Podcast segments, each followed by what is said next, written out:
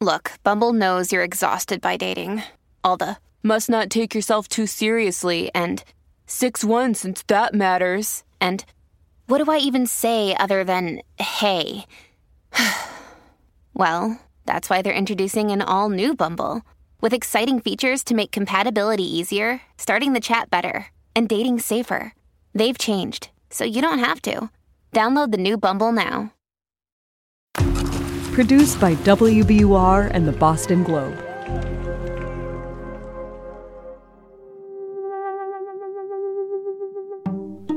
Do you think that the Gardner heist was hatched out of TRC Auto Body? No. The FBI has said they believe the two thieves that actually went in are dead. The guy who cuffed me, he was making sure that they weren't too tight on my wrist, and he adjusted it several times. And he said, "I, you're going to be here f- for a long time, so I don't want these to be too tight." So he was real calm and real nice about it, and he also several times said, "Sorry to have to do this."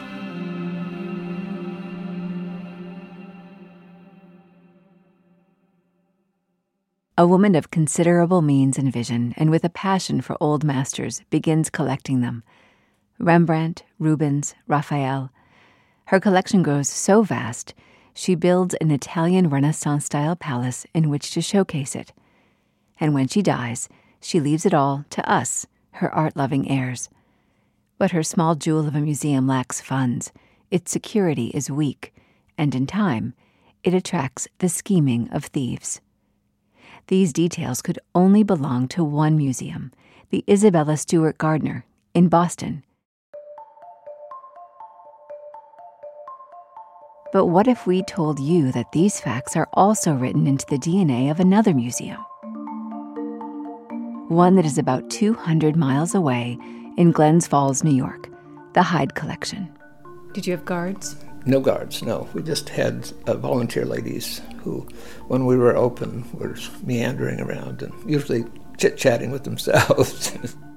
Fred Fisher was director of the Hyde for a dozen years, starting in 1978 when the museum was in its 15th year. It was the creation of the heiress of a paper fortune who built her Italian palace overlooking the family mill in 1912. Charlotte Pruyn met and fell in love with her future husband, Louis Hyde, in Boston at the turn of the 20th century. The pair loved art, and Fenway Court, as Isabella Stewart Gardner was still calling her museum, had left an impression. In Glens Falls, the Hydes built their more modest version old masters, 16th century tapestries, center courtyard, and all. When Fred Fisher was director, the paper mill in the Hyde's shadow still belched sulfur. There were other things that stunk too. The endowment starved Hyde meant that Fisher's job as director entailed wearing many hats, or rubber gloves, depending. I was out sometimes working in the yard, washing windows, just a variety of things just to keep this little place clean or cleaner than it had been. It was a, a labor of love. It truly was. Imagine then what Fisher must have thought when he heard that a scion of one of America's richest families, a Vanderbilt, was in town. I must have begun hearing stories about this guy driving a, a Bentley in town, probably in the summer of 80 once in a while a guide would come in or one of our, my volunteers and say, we just saw that Vanderbilt guy. Everybody's talking about this Vanderbilt guy. We saw him the other day at lunch, and he's such handsome, and I hear he's got a lot of money. Being a, a, director of a very poor museum, when, when you hear money and you hear Vanderbilt, you think, oh, well, maybe there's hope here. Maybe. Or maybe Paul Sterling Vanderbilt, as he'd written in the museum's visitor log, wasn't who he said he was. His fingerprints would be among the first to be sent to FBI headquarters in the wake of the Gardner Museum robbery. Could Vanderbilt's real identity hold the key to solving that heist?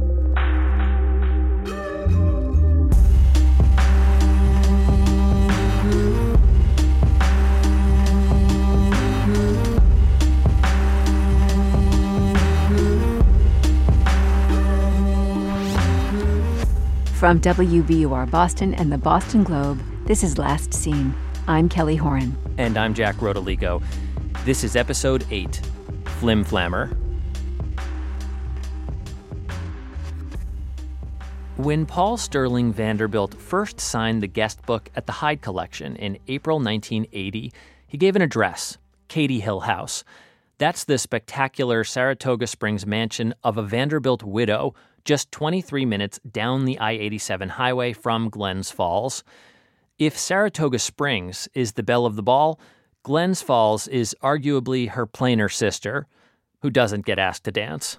Cady Hill House was the Saratoga home of Mary Lou Whitney, who was the social butterfly of Saratoga.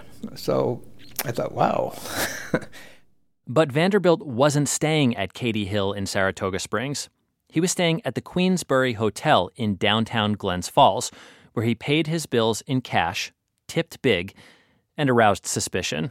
Even though he dressed well, he spoke well, he's a good looking guy the so called Mr. Vanderbilt was just maybe a little bit too, I think he might have been just giving himself away a little bit too much, but a very, very suave character.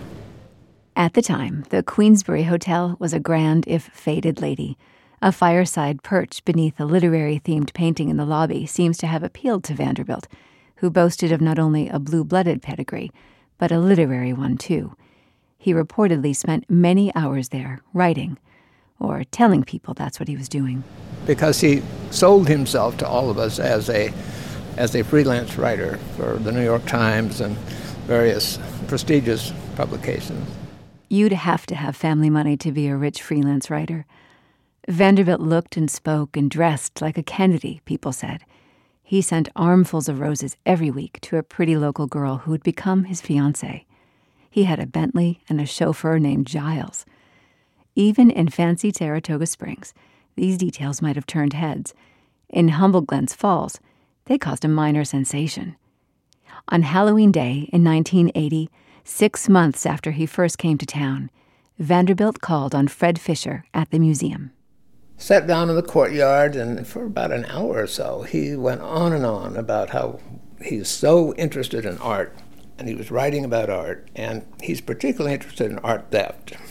And that was the beginning of a little bit of concern because he went on and on about various thefts that he'd heard about, and you know it was clearly movie kind of stuff. Cat Catwalkers, you know, walking on the ceiling and jumping in through skylights, and he, you know, and, and he read about these things, and he was starting to write an article, and it was basically was trying to draw out of me about what's the security at the museum, and so I immediately that was kind of the first red flag and not the last. In subsequent meetings throughout the fall, Vanderbilt asked Fisher about renting the Hyde's smaller mansion next door as a writing retreat. Its windows happened to look directly into the museum. In mid November, a friend of Fisher's in the city planning office told him that Vanderbilt had been in asking to see the museum's floor plans. Vanderbilt had implied that he was there on official business to review the Hyde's structural details. He'd asked to take the blueprints with him, but was refused. And Fisher says Vanderbilt peppered him with questions about the museum's security. Are your windows secure? And do you, are you, do you have guards? And is there a security company that oversees your security? And just more than enough to make me think, oh my gosh, what is this guy all about? Fisher was torn between flickering hope that Vanderbilt really was good for a much needed windfall for the museum and a growing feeling that something wasn't right. He came once and said he was going to New York to see some of his family members, and uh, he wanted to have a book of photographs of the paintings to show them because he was sure that if they saw these wonderful pictures, they would want to give us money. Well, I could only see that as a, a shopping list for, for somebody. Fisher demurred. He told Vanderbilt that he and his young assistant intended to catalog the collection, but progress was slow. They had one beat up typewriter and were on a six month wait list for a new one, an IBM Selectric. And so he said, Well, let me see what I can do. And uh, one day he showed up with three of them in the back trunk of the Bentley. Uh, they didn't quite look brand new. They weren't new. Fisher told the museum's board he was growing concerned about this Vanderbilt fellow. And then, that very weekend, a news story about, of all things, the IBM Selectric deepened Fisher's suspicions.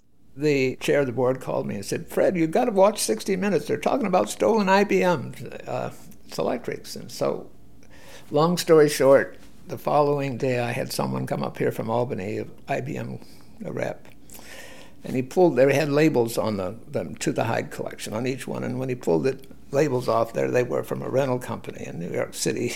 Uh, they weren't a gift.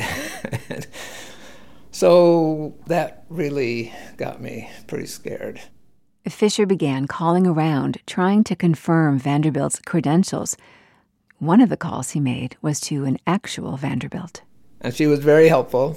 And she said, You know, first of all, if it were a Vanderbilt, they wouldn't be driving a Bentley and being that officious. That's just not the way we do things. And she really laughed and said, I'm sorry, but you ought to be calling the police. You ought to be doing something about this. So that's when I really knew that I had a problem.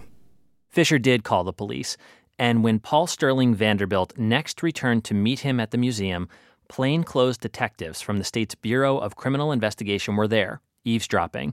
It was November 26, 1980, the day before Thanksgiving. As we were facing each other in my office, and he was he, he said, "I've got a thirty thousand dollar check for you in my briefcase, uh, but I decided I'm not going to give you this check because you're just about the worst director any museum could ever have." And, you know, you should be ashamed of yourself. If the board only knew what kind of an idiot you were, you know, on and on and on. And, and then he said, and then I understand you're not using the typewriters. And I said, oh, well, let's talk about the typewriters. I was a little nervous about how I was going to manage that. But after he put me down so much, I was ready to to call his bluff. yeah. yeah. Right. And then he was very kind of fishy after that, and he kept going on about, well, I'll, I'll take him back if that's the way you feel. And well, what did you say to him about the typewriters? I just said, look, at fella, we had it evaluated, and they're not, they're, you know, they're they're rentals. They're not, you know, where did you get these? And he was very red faced. He realized that he was kind of caught short.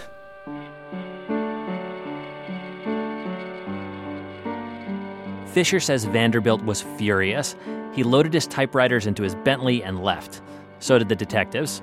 They'd agreed that Vanderbilt was a condescending jerk, but said they couldn't arrest him for it. Fisher decided to keep the glass mug he'd served Vanderbilt coffee in, just in case having fingerprints would come in handy. I carefully washed it out a little bit of it and then put it in a plastic bag and, and put it away. Sorry, I didn't save that cup for a moment. Very Columbo of yeah, you. right. Obviously, I'd seen way too many movies. What came next was straight out of one.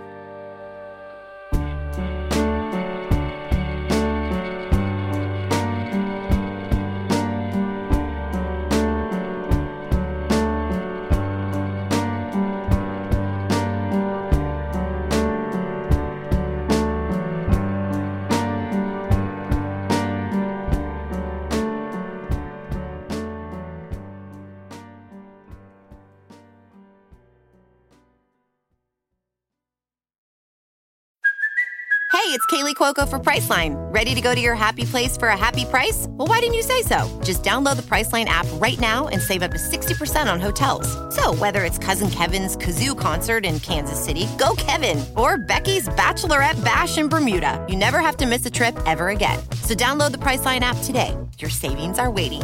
Go to your happy place for a happy price. Go to your happy price, Priceline. At 5:30 in the morning on Christmas Eve 1980, Fred Fisher, then the 40-year-old director of the Hyde Collection in Glens Falls, New York, awoke to a telephone call from police. Someone had tried to rob the museum. Vanderbilt immediately came to mind. There was no doubt in my mind that's who it was. That is who it was. Only Paul Sterling Vanderbilt was really a 20 year old college dropout named Brian Michael McDevitt from an upper middle class coastal town about 12 miles north of Boston. Brian McDevitt could never walk into Saratoga Springs or Glens Falls or any spot in America today and claim that he was a member of a Fortune 500 family. It would last about 13 seconds or two beers, whichever came first. But in a pre Google era, Brian McDevitt could. And when he did, this man, Ronald Kermani, was an award winning investigative reporter for the Times Union newspaper in Albany, New York. There's a clean cut kid out of the uh, middle crust of Boston coming to an area he has no idea where he is or what he's doing here. He just lands here to be near the horses and the beautiful people and, and the money. That he's going to take every opportunity to make himself a fixture and a player in town. He's got the cash and the chutzpah to do it. McDevitt had financed his charade with about a $100,000 he'd stolen from some safe deposit boxes in Boston in the fall of 1979, where he'd been volunteering for Senator Ted Kennedy's presidential campaign. A Boston detective had been looking for him since. As far as he knew, McDevitt had just up and vanished.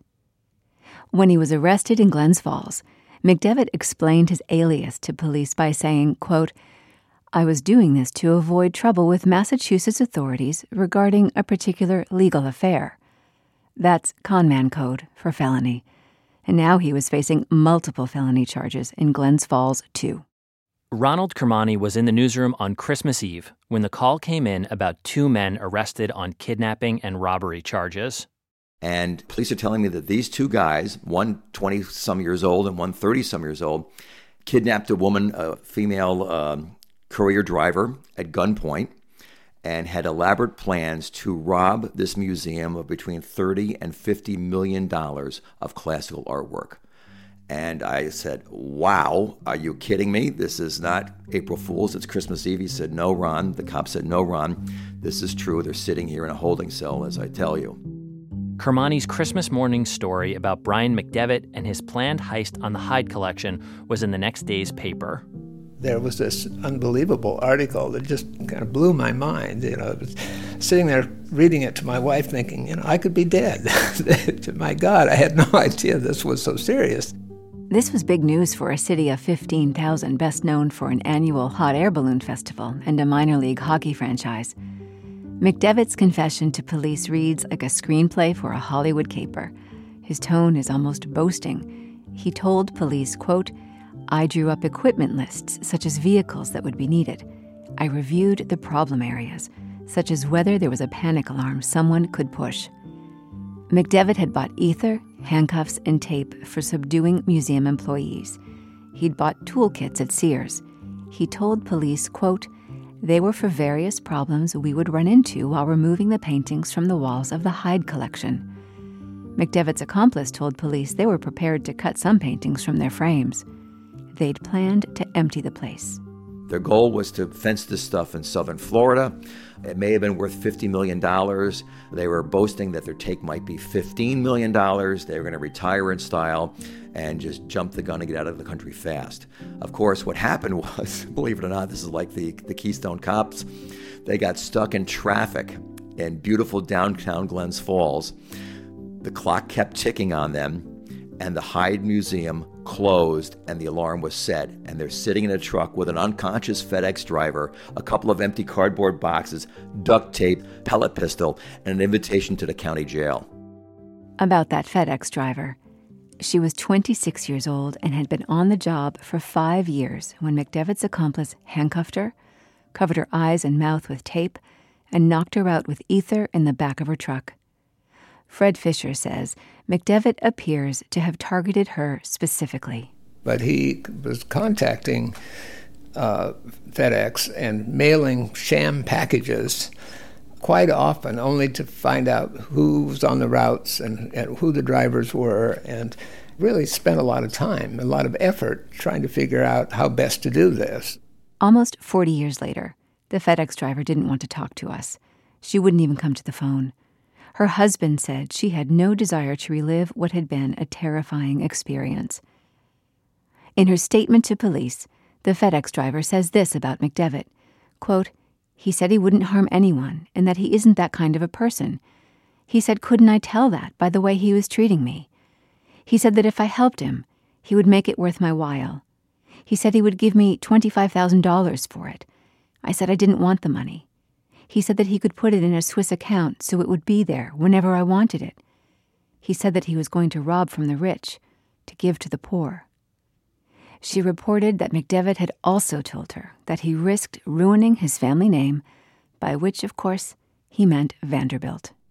When she gave a statement to the police, she said that she recognized this voice that she was blindfolded, but she heard McDevitt's voice in the Federal Express truck, and she could recognize this this voice, and she was pretty sure it was him. The FedEx driver noticed something else. She told police, quote, the dark mustache didn't go with the blonde hair. McDevitt and his accomplice had worn fake black mustaches. And early reports out of Glens Falls put the two would be thieves in FedEx uniforms. So, did they or didn't they dress up as Federal Express drivers? They did not. Uh, McDevitt tried to buy uniforms. Wherever he did this, he was treated rather strangely, and I think he backed away, thinking maybe that would, maybe somebody would get the idea what they were doing. But they did attempt to do it. McDevitt's accomplice was a divorced father who was working as an assistant manager at the Queensbury Hotel. He told police that he'd gone along with McDevitt's scheme out of fear. Quote, he mentioned love for my son, and it would be a shame if anything happened to him. To read the accomplice's police statement is to realize that he had bought McDevitt's cinematic worldview wholesale. He recounted that, pre heist, McDevitt had given them and the operation code names. They'd boned up on art theft by reading the book Thinking Like a Thief, and post heist, their plans included taking a Concorde supersonic jet to London, or maybe Zurich, and hiding their millions with the help of a financial planner in Los Angeles. The headline is The Art Heist That Failed, but Not for Lack of Imagination. Ronald Kermani could not get enough of this story. He drove to McDevitt's hometown, found a payphone, and started cold calling anyone who might have known McDevitt. He went to the library and found McDevitt's high school yearbook. The insights he gleaned filled a three part profile published in the Times Union newspaper. The first installment came out on January 4th, 1981. Even in high school, Brian Michael McDevitt was the consummate hustler. At his best, classmates recall, he was articulate and aggressive. At his worst, he was brash to the point of being obnoxious. And today, he's in the Saratoga County Jail in lieu of $50,000 bail, accused of plotting an elaborate robbery designed to net him millions in art treasures.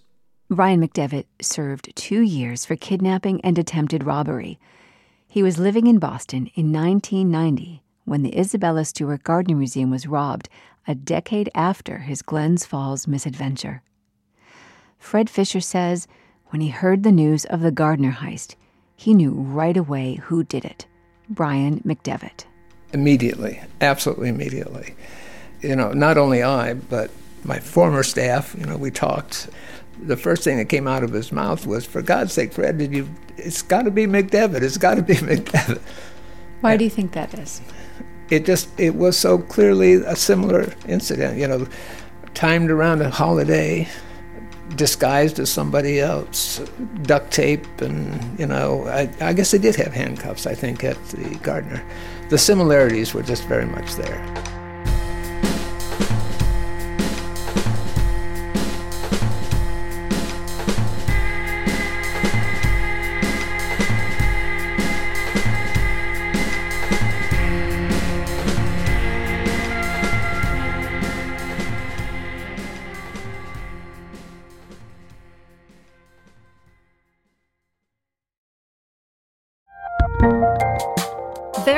a lot happening these days.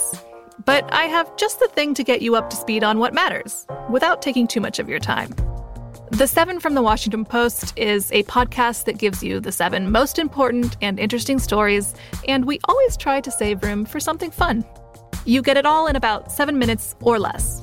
I'm Hannah Jewell. I'll get you caught up with the seven every weekday. So follow the seven right now. In the summer of 1989, Vermeer's The Concert still hung in the Isabella Stewart Gardner Museum. So did Rembrandt's only seascape, Storm on the Sea of Galilee, along with 11 other works of art that would vanish before dawn on March 18, 1990. And on July 6th that summer, Brian McDevitt met a young woman who would factor in his life for several years to come. Her name is Stephanie Rabinowitz. Did he tell you where he was from? New York, somewhere in New York. He was pretty quiet about his past. She's a photographer now, but then Rabinowitz was 22, living in the Allston neighborhood of Boston, and working in animation for film and commercials. McDevitt was just a few weeks shy of his 29th birthday when they were introduced to each other at a comedy club. Rabinowitz went home and wrote in her diary He has beautiful eyes, a mix between blue and green. He's a screenwriter for the Wonder Years and Paramount and Columbia. His name and eye color might have been true, but nothing else was. Brian McDevitt had dropped the Vanderbilt ruse, but was still laying claim to a literary status he didn't have. But Rabinowitz didn't know that. So when, six months into their relationship, McDevitt told her that he was headed to New York City for the Writers Guild Awards ceremony, she believed him. It was three days before the Gardner Museum would be robbed, Thursday, March 15th, 1990. Rabinowitz, who kept a detailed diary at the time and shared it with us, recalled that McDevitt wasn't himself when they'd spoken that day by phone. He seemed agitated and nervous, um, and just not welcoming or lovey dovey or inviting. She didn't hear from McDevitt all weekend, but his tone had altogether changed by the time he called her late in the day on Sunday, March 18th. Oh, he was happy, cheery, happy to be back, happy to talk to me, you know, looking forward to getting together again. Much calmer than before he left, much nicer and more at ease with himself. Just he was his whole demeanor was much nicer. Former FBI Special Agent Thomas McShane was also in Boston on March 18, 1990. He'd been among the first on the scene of the robbery at the Isabella Stewart Gardner Museum. It was, of course, taped off with the uh, yellow evidence tape that we use.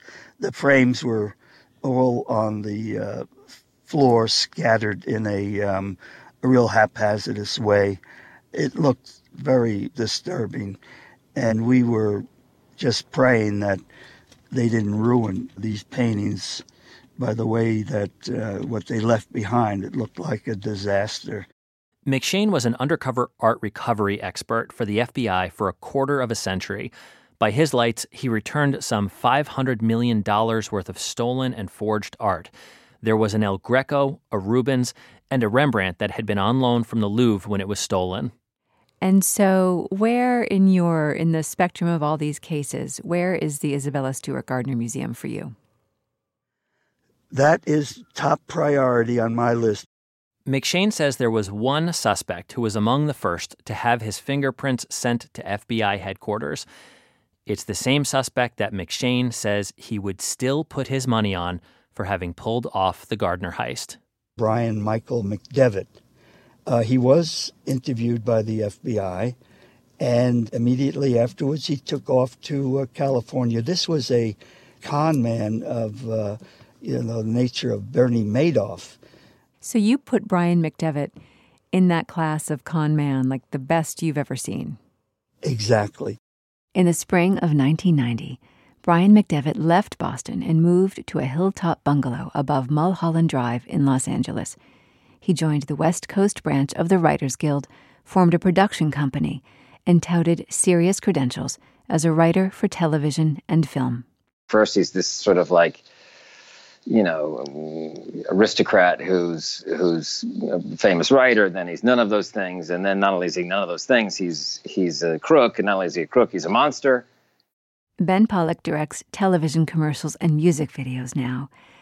In mid July of 1991, when he met Brian McDevitt at the Writers Guild, he was 19, just getting started in the business, and naive he was introduced to me as this great writer who had this deal with Paramount and was doing all these wonderful things. And he said, "Who are you? I like your attitude. Give me something. You know, send me something that you wrote.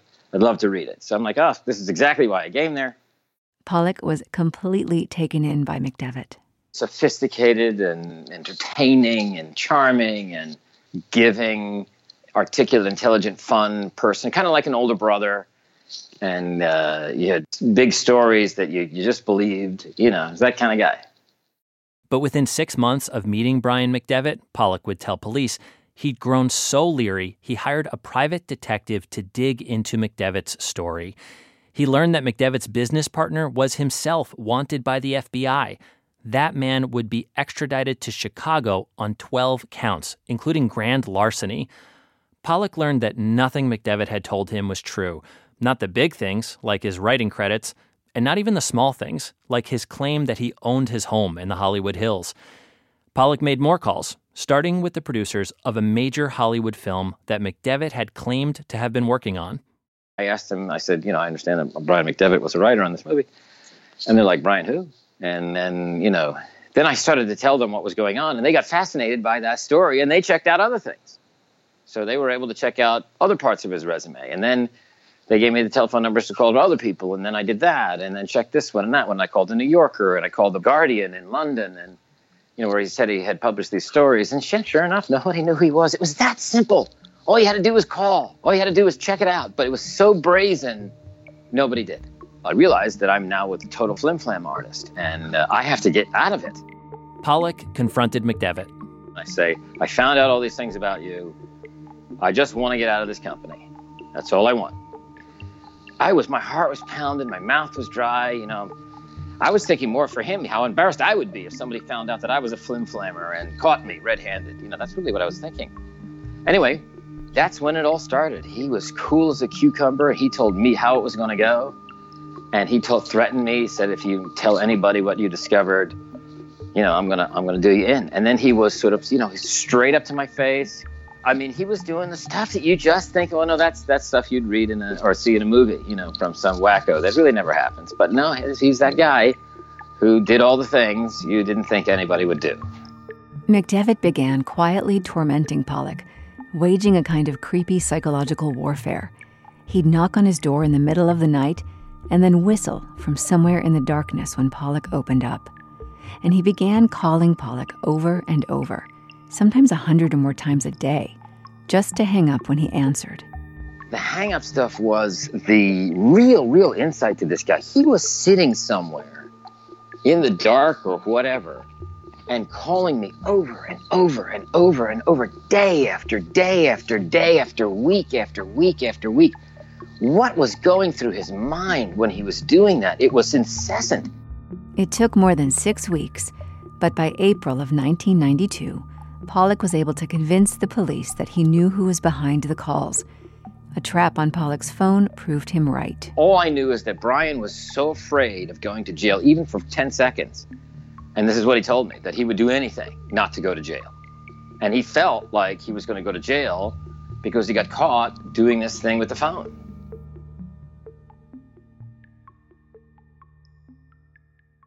June of 1992 brought a perfect storm of trouble for Brian McDevitt.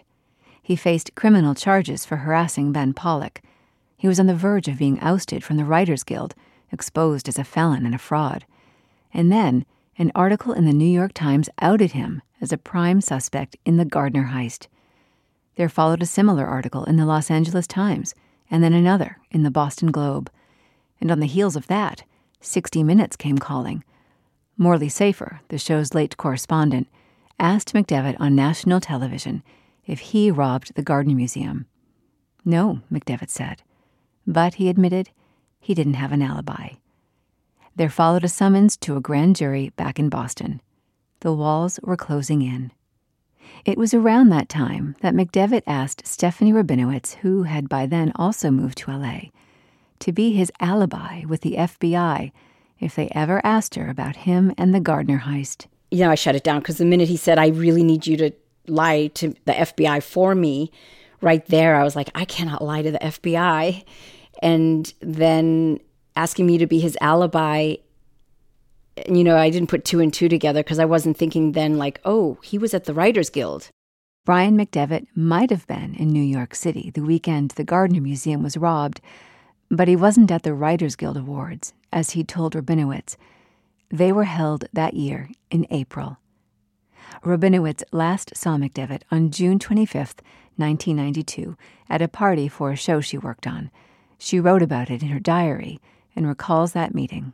And he told me that this guy had paid him, I believe and remember him saying 300,000 to cut out the art pieces in the museum to give it to him, and then all he would have to do is collect the money and get out of the country. And then he could live the rest of his life being taken care of. And he offered me to come with him. He actually asked me so much. He's like, please, please come with me. We could live a great life together. I'll take care of you for the rest of your life. And as great as that sounded for a 20 year old who's kind of struggling, I couldn't do it.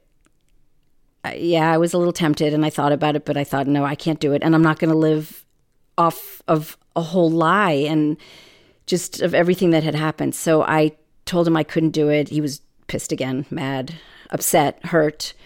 That was the last time I saw him. She never heard from him again. But Rabinowitz did hear from an FBI agent about a month later. Rabinowitz says the agent had come to her apartment to question her about McDevitt and the Gardner heist.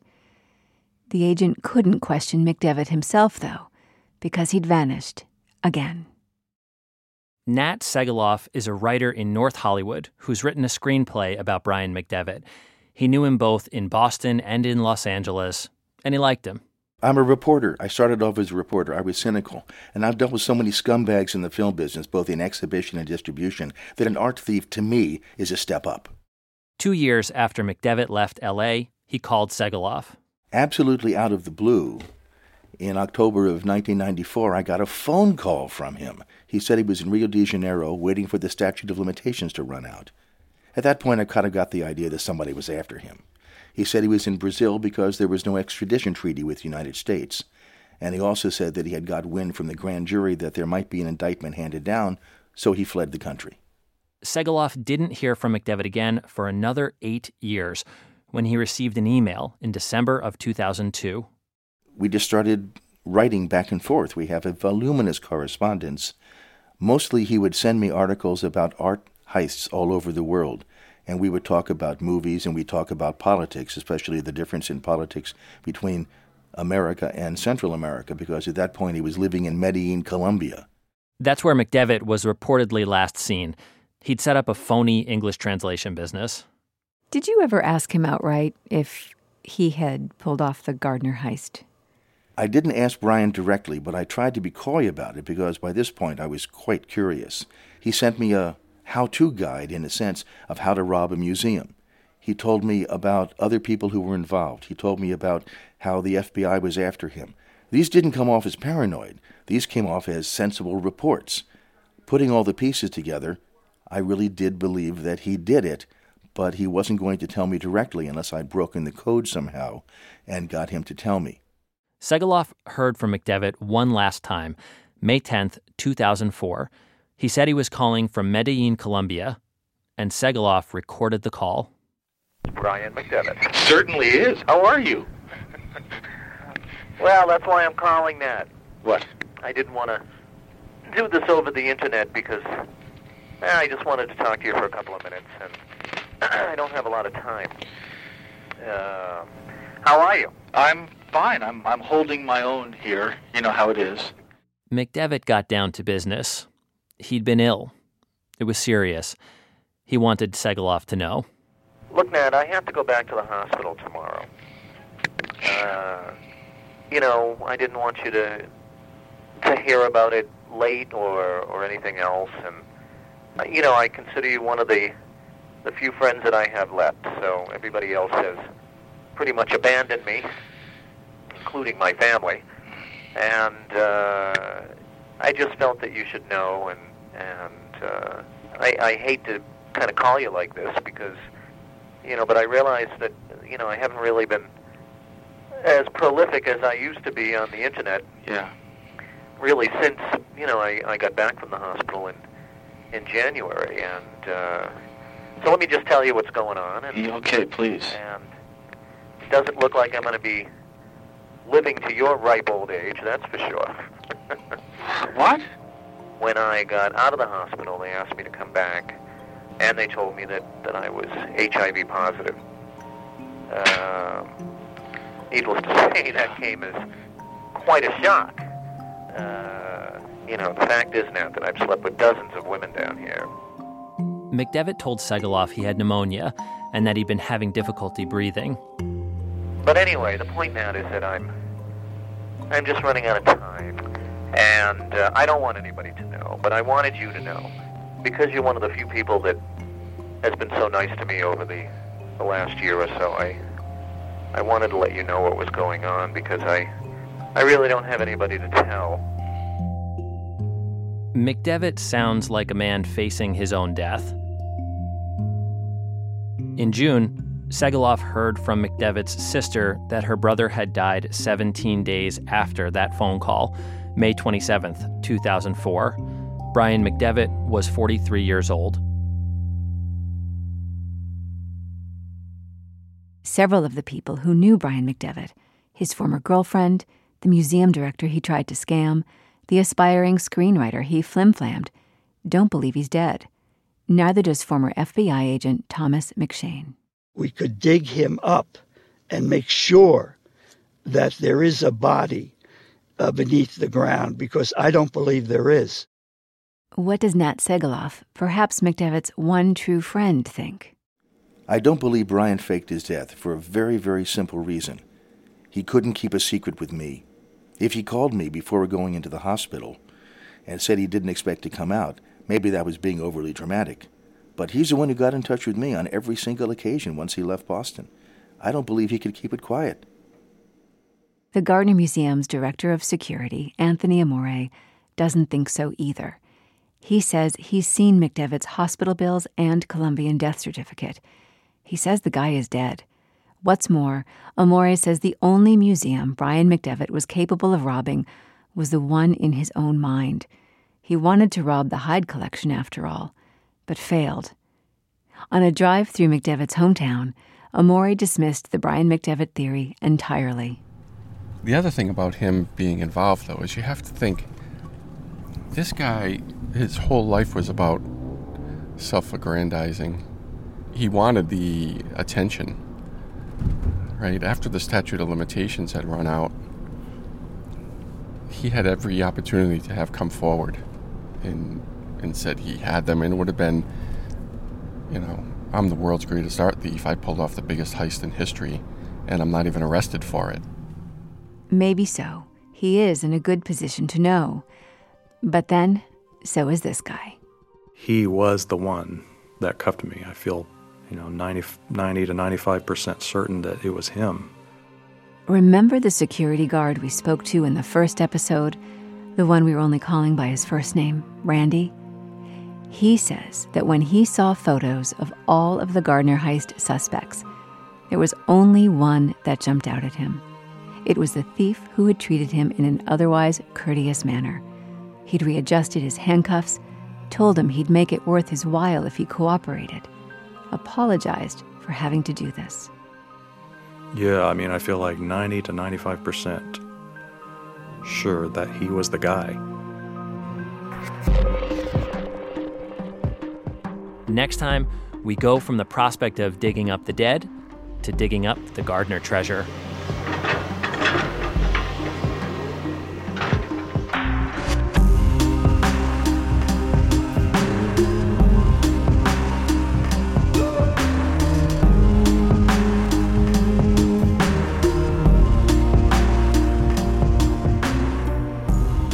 Go to our website at wbur.org slash last seen to watch a video of Kelly detailing the three main reasons why people steal art and to read Steve Kurkjian's reporter's notebook about a possible Gardner heist connection to Whitey Bulger, Boston's most infamous mobster. That's wbur.org slash last seen. If you have a tip, theory, or thought, call our tip line at 617 929 7999. That's 617 929 7999. Last Seen is a production of WBUR and the Boston Globe. Our consulting producer is Stephen Kurkjian. Production and sound design by John Parati. Eve Zuckoff is our production assistant. Additional production by Catherine Brewer. Our digital team is Amy Gorel, Tiffany Campbell, Daigo Fujiwara, Jesse Costa, Robin Lubbock, and Elizabeth Gillis. We had help from the Boston Globe's Shelley Murphy, Brendan McCarthy, and John Tlumacki. Digital help from Heather Ciras, Jason Tuohey, Devin Smith, and Ryan Huddle. Editing by Jessica Alpert. Our executive producer is Iris Adler. I'm senior reporter Jack Rodolico. And I'm senior producer and reporter Kelly Horan. Special thanks to artist Sophie Calle, who first used the title Last Seen at the Gardner Museum in 1991 and who granted us permission to use it. And thanks also to Nat Segaloff for the audio of Brian McDevitt's phone call and for a preview of his screenplay, Rembrandt Has Left the Building. Follow us on Twitter, Facebook, and Instagram at Last Seen Podcast, all one word. If you haven't already, subscribe to our podcast in Apple Podcasts and leave us a review. It helps people find the show.